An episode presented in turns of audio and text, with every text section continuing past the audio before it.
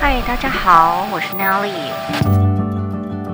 欢迎来到 Nelly 的频道。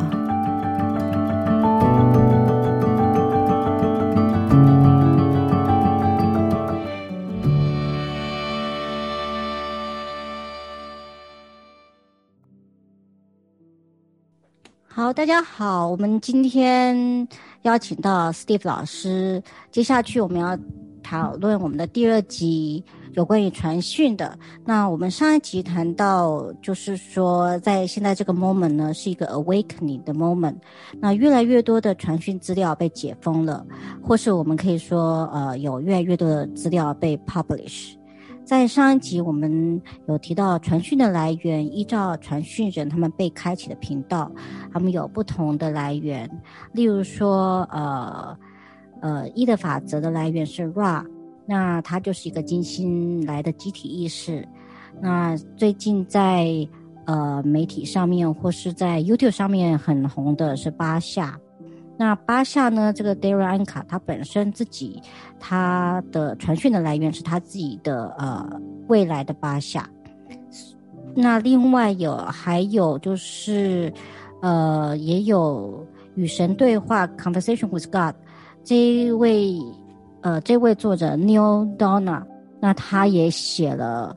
四本的书了。他的《与神对话》基本上在 Amazon 上面都是排行前几名的。那我们最近这十年来，台湾也有两位华语的传讯人，有易峰老师跟艾以莎。其中易峰老师长期跟 Steve 合作了，对不对？呃，研究新生灵方面也将近快十年了。那这些研究也都也都有发布在 CEO 呃 CE5 台湾的网站上面。那接下来我们就请 Steve 老师继续跟我们介绍呃有关于传讯的资料。那我们今天可以先从传讯的种类开始。呃，Steve 老师上次有提过有三个到四个的传讯的种类，对不对？对，传讯的类别很多种，嗯，最常最常的是直接透过字体传讯，那也就是，嗯，传讯者本身将自己的意识去连接啊，呃，传讯的来源，然后传讯的来源呢，能够使用传讯者的身体，运用他们的发声。的管道，也就是他的他的他的讲话的声带，然后直接讲话。这时候呢，嗯，对传讯者来说的话，他会经历两种状态，一种是全出体传讯，也就是他进入一种类似被催眠的状态，他的意识会退到后面去，可能在睡觉，可能在休息，啊，然后将他的身体借借给传讯来源去使用。那另外一种呢，叫做半出体传讯，也就是传讯者本身的人格意识还在，但他可以啊、有维持一半的部分去让传讯来源去使用他的声带来说话，但是他的人格意识也还在。那两种的传讯的状态是相当常见的，啊、像美国也有另外一位蛮有名，在最近这几年我有关注到的传讯者。称为 Pamela Ireland，它的形式就类似半出体传讯，跟我一起合作的伙伴易峰老师是属于同一类型的，都是属于半出体传讯这样的状态。那么半出体传讯呢，就会有人格的意识可以在传讯的过程当中啊、会跳进来讲讲话啊，这个时候你可能会看到，就是他有。好像是两个人格一样的声音，啊，用这样的一个形式在在互动。嗯，我记得我看过那个呃，Ra 传讯 Ra 的 Carla，他的一个传讯的 YouTube，基本上那应该不算是一个 video，而算是一个是一个应该算是一个 audio recording。那这个 Carla 在被传讯的时候，我们应该是说被传讯吗？嗯，他的伙伴当在问他的时候，那他讲出来的字是一个字一个字一个字，而不是一个 sentence。所以这个部分，这个部分我们可以想见，要把一的法则这整本记录下，要花很多很多的时间，而且听起来 Carla 非常的虚弱。当他在讲的时候，他就好像真的完全整个人就是没有意识的，他就是一个字一个字的吐出来。Steve，你可以大概描述一下，因为每一次我们在读一的法则的时候，Carla 呃，他的伙伴当都会。问 Ra Carla 的身体状态。那当 Carla 在传讯的时候，呃，我是有读到他有一些仪式，对不对？是类似这样子的说法吗？说有有一些仪式，还是说他有一些呃什么样子的状况，他才有办法整个人进到传讯的那个状态下？嗯，从 Carla 的。Carla Ruecker 的传讯方式呢，是因为是全出体传讯，全出体传讯对他们爱与光的研究小组来说，他们相当重视这个传讯的品质，因为传讯者它成为一个管道的时候，就有点像是一个网路，它会透过某种网络的连接，会开一个通道，而这个通道呢，对于网络的概念来说，它是一个。也是一个会被侦测到的开口，那么这个开口它也很可能会被其他的 hackers 劫持或者渗透或者是干扰，因此，嗯，对传讯者来说，他们他们如何去修炼他们的人格来平衡被干扰的状态，这其实是呃传讯的过程当中要特别留意的地方，因为。呃，有一些有一些来源，他会他知道你有传讯的能力，他们也会想要透过这个管道来发声，所以这个时候传讯者很有可能他会经历到干扰，就好像你是一个 radio receiver，那你能够 receiving 不同的 radio frequencies，然后让你的你的 radio 产生声音，那么当其他的频道 channels，他们都有他们的 source。他们知道说，哎，你是一个 receiver，那他们就会去调整，去找你的频道，scan 你的状态，然后找到你能够去 receive 到他们的讯息的时候，他们就会，他们就开始对你 broadcast。你可以想象，传讯者本身有点像是一个 radio receiver，一个收音机。那所以传讯者本身他的经历这些过程当中呢，其实是有蛮多要留意的地方。你是说他被干扰？然后就是有，就像我们说的，有其他的，呃，其他的 something 在攻击他，所以他必须要很小心。那同时他会这么虚弱，也是因为当他在做这件事情的时候，有有其他的东西想要 block 他，然后不要让他做这件事情，所以攻击他的他的 body。对，可以这么说。那所以。Carla 呢，也需要在啊、呃、这个传讯的，因为它是出全出体传讯，全出体传讯是会有危险的，因为这也代表他会被 possess，所以他会需要透过一些让他觉得很安全的仪式来保护他自己。他有用到水晶吗？水晶？有有，他们有用到水晶，他们有用到圣经、水晶、蜡烛、焚香等等的。我在网络上有看到他的一个相片，好像是他在被传讯的时候，他好像是眼睛是被蒙着的。嗯，对他，他有那个是他相片其中之一。那其实他蒙着是因为灯光的关系，他不要被干扰，然后尽可能的把它保护起来。嗯，所以其实出体传讯是是很累很累的事情。嗯，可能会很累。可能会很累，因为你是身体的能量要借出去给另外一个，因为这个概念有点像降临，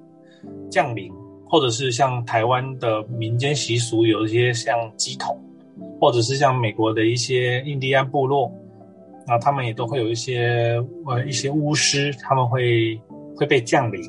来讲话。那通常当事人他会在那个时候短暂的失去他的人格意识，那在降临的工作完成之后呢，他会有。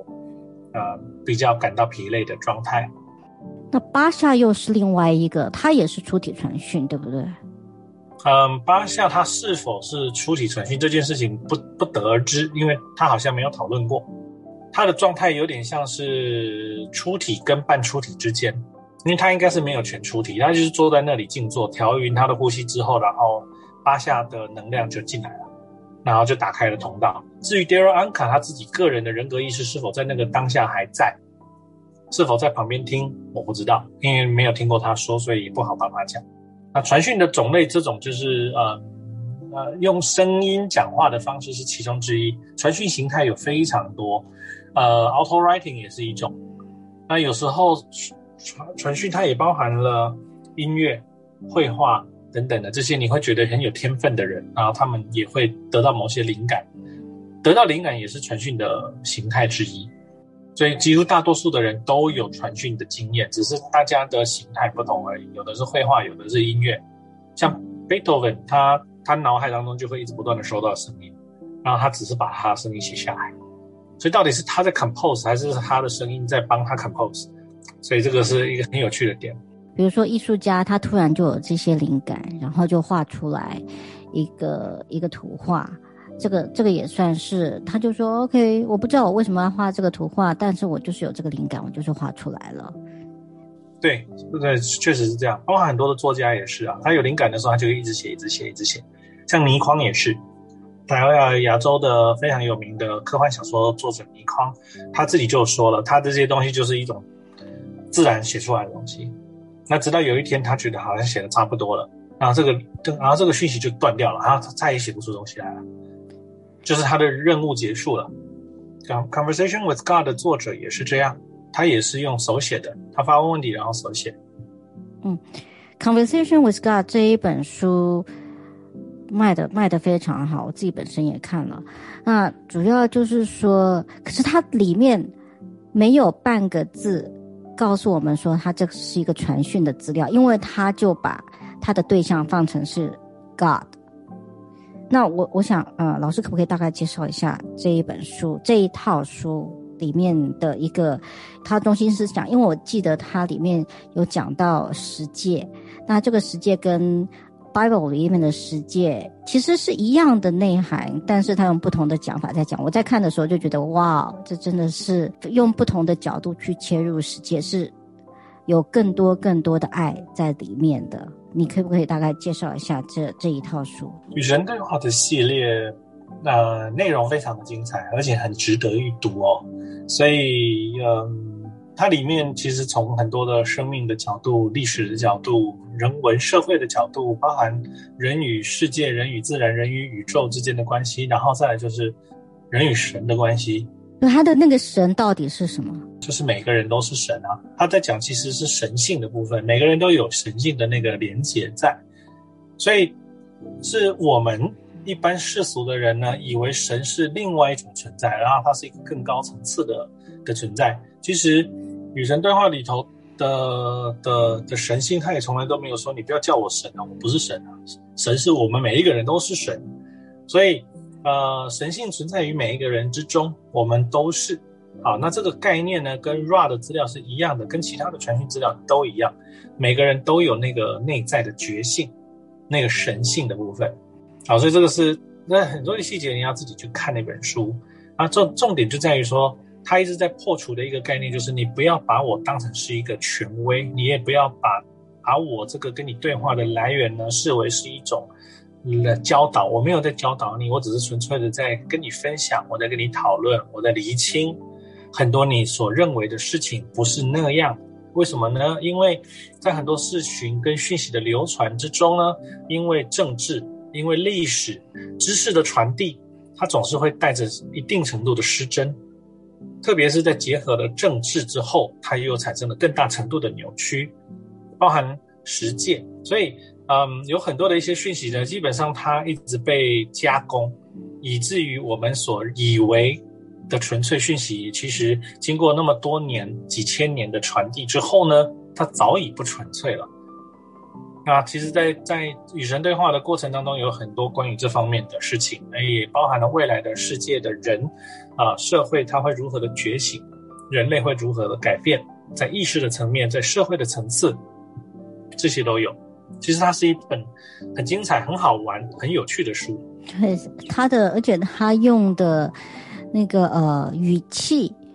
他的口语口吻是很诙谐的。以前我们总会觉得神是很严厉的神，呃，会 judge 的那个神。可是、啊、这个，嗯，对，可是在在这本里面跟 Neil 对话的那个神是个很诙谐，然后很有趣，然后轻松，然后也会很会说笑话的一个对象，不是不是我们想象中那种有有高高在上的那个感觉。所以其实当我在看完那那一套书的时候，我反而觉得说，其实神不是不可，那中文应该怎么讲呢？遥不可及，不可以去侵犯的。呃，神从来都是慈爱的，神一直以来都是充满包容的，只有人才不是，所以会会把神人格化这件事情，其实是人的作为，并不是神，他是那样的。那充满这一个宇宙当中，它其实你也可以把它视为是一个二元性的存在，神是属于善良善的部分，那当然也是有非善的部分啊，他们才会去塑造权威感。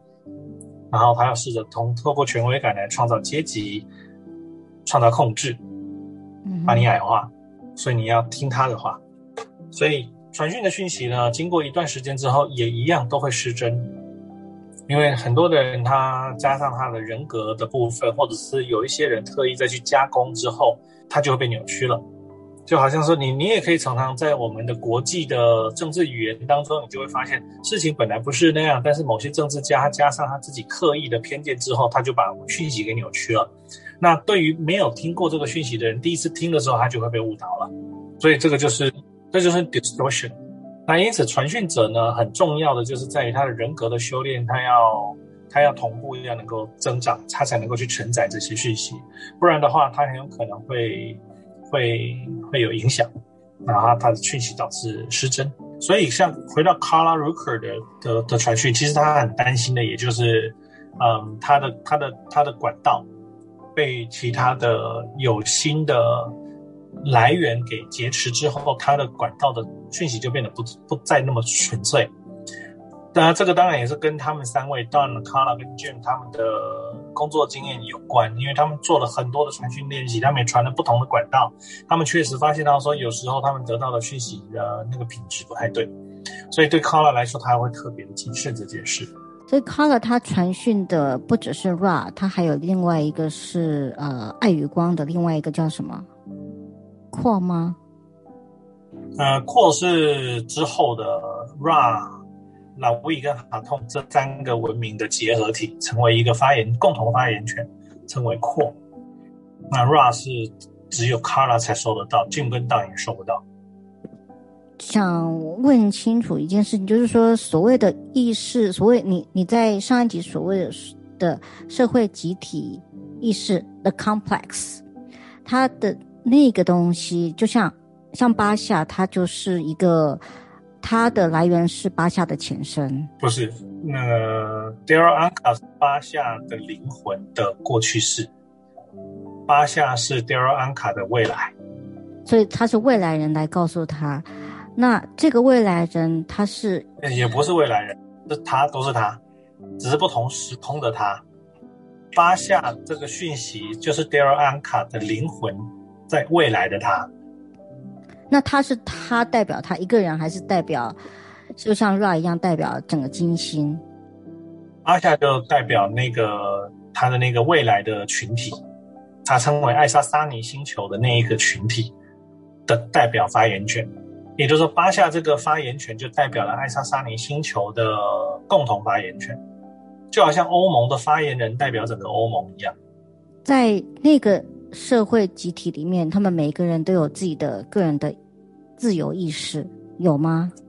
所有的人都有独立的自由意志，但通常一个星球到第四密度之后，所有的意识就会整合在一起，变成是一个群体意识，称为 collective mind。这个概念在一部电影哦，嗯呃，transcendence，Jenny Depp 的电影，他有有有把这个概念，就是一个 collective mind 的概念呢，呃，把它诠释出来过。那这个诠释的概念，后来一个在 Lucy 的电影里头也有把它带出来过。这个就称为一个 collective mind。啊，只不过这个是一个呃另外一个另外一个理解了。那个呃，Wonder Woman，这最近的 Wonder Woman 有出现。有，但是他并没有把它。Convey 没有把它诠释得很清楚。简单来说啊，要一个星球的意识要能够达到一个 collective consciousness，它需要是每一个人彼此之间都能够互相感知连接到。换句话说，我们的想法是 open 的，那我们愿意把我们的 mind 全部连接起来，嗯，like internet。所以现在的 internet 的一个形式就有点像是 collective mind 的一种一种表现，只不过它只是具具备。呃，一部分的 sharing。如果你还有很多的 private thoughts，那么你要达到 collective mind，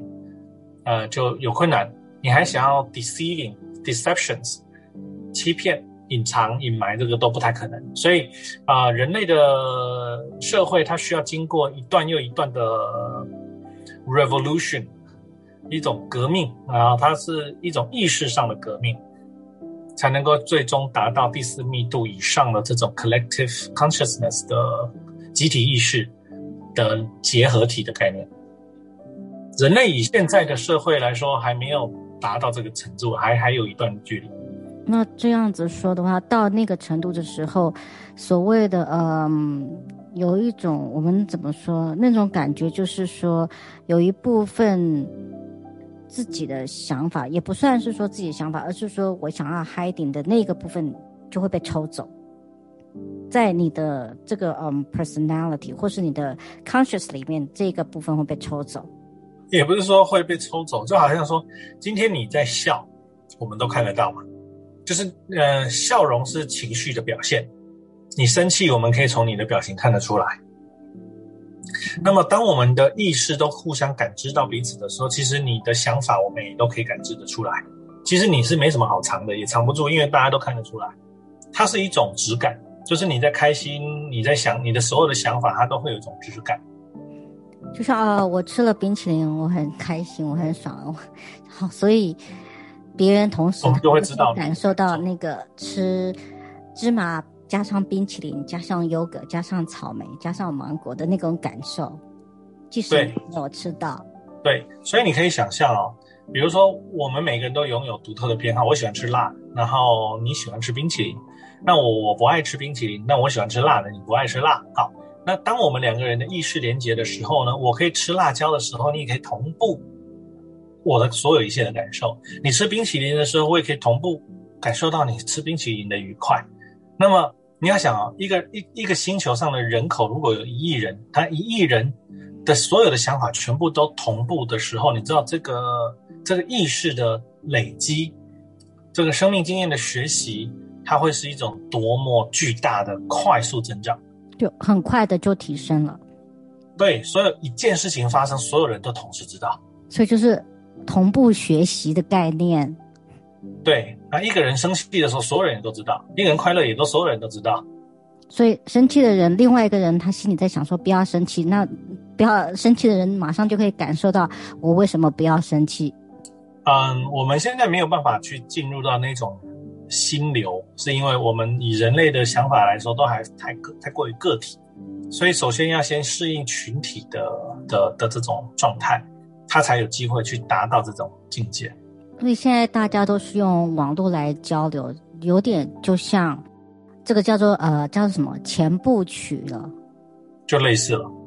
在暖身。是现在是用平面、用文字、用影像、用声音，可能还没有办法做到感受、触觉、味觉这些五官的部分，可能很快接下去，也许十年之后，我记得我看过一个部片子，它就是。你在远方，你可以感受到对方在吃东西的那种愉快，他是可以感受到的。嗯、对，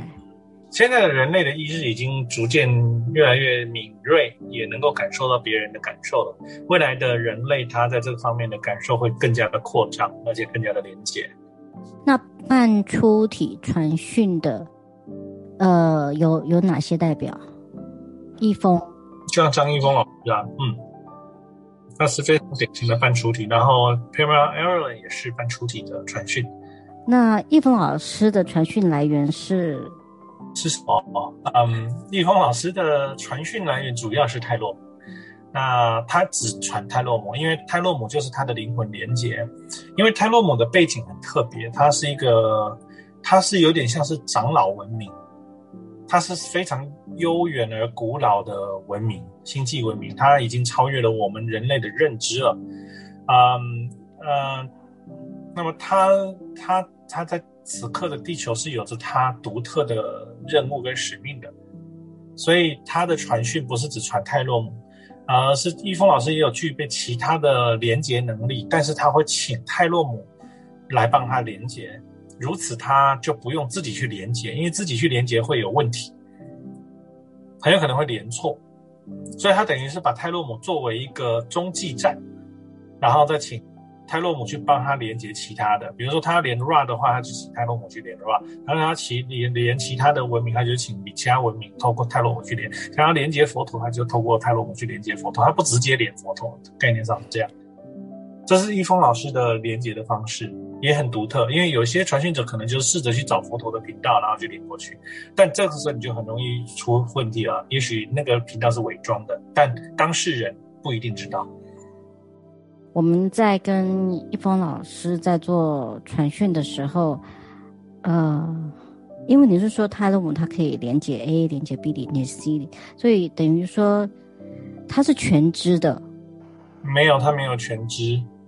他也不能全知，因为连接讯息这件事情有时候会涉及到，嗯，他的人格，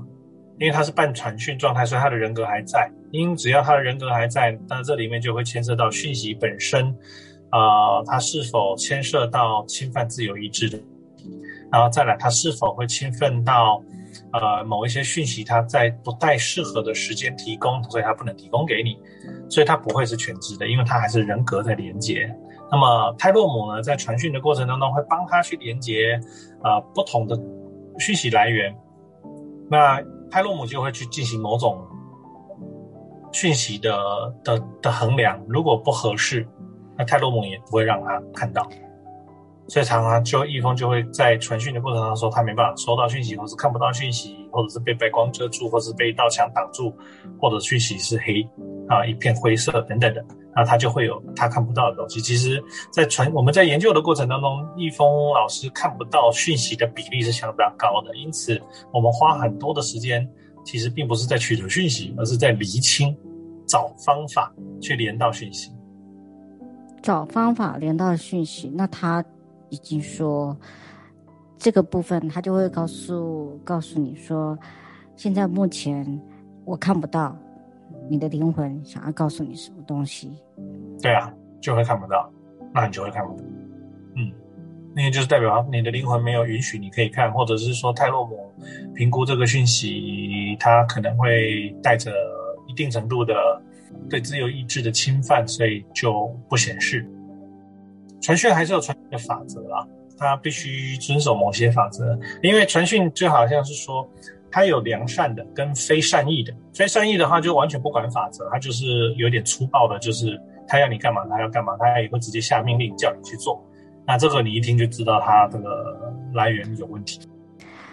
在我们选择传讯的资料的时候，有哪些事情是我们必须要注意的？免得我们落入呃收到一些已经被扭曲的资料。嗯，这个需要每个人用心去感受你想要的讯息，它传递出来的品质。你要用心去感受，不是用你的大脑。大脑是人格的部分，它有时候没办法去辨别。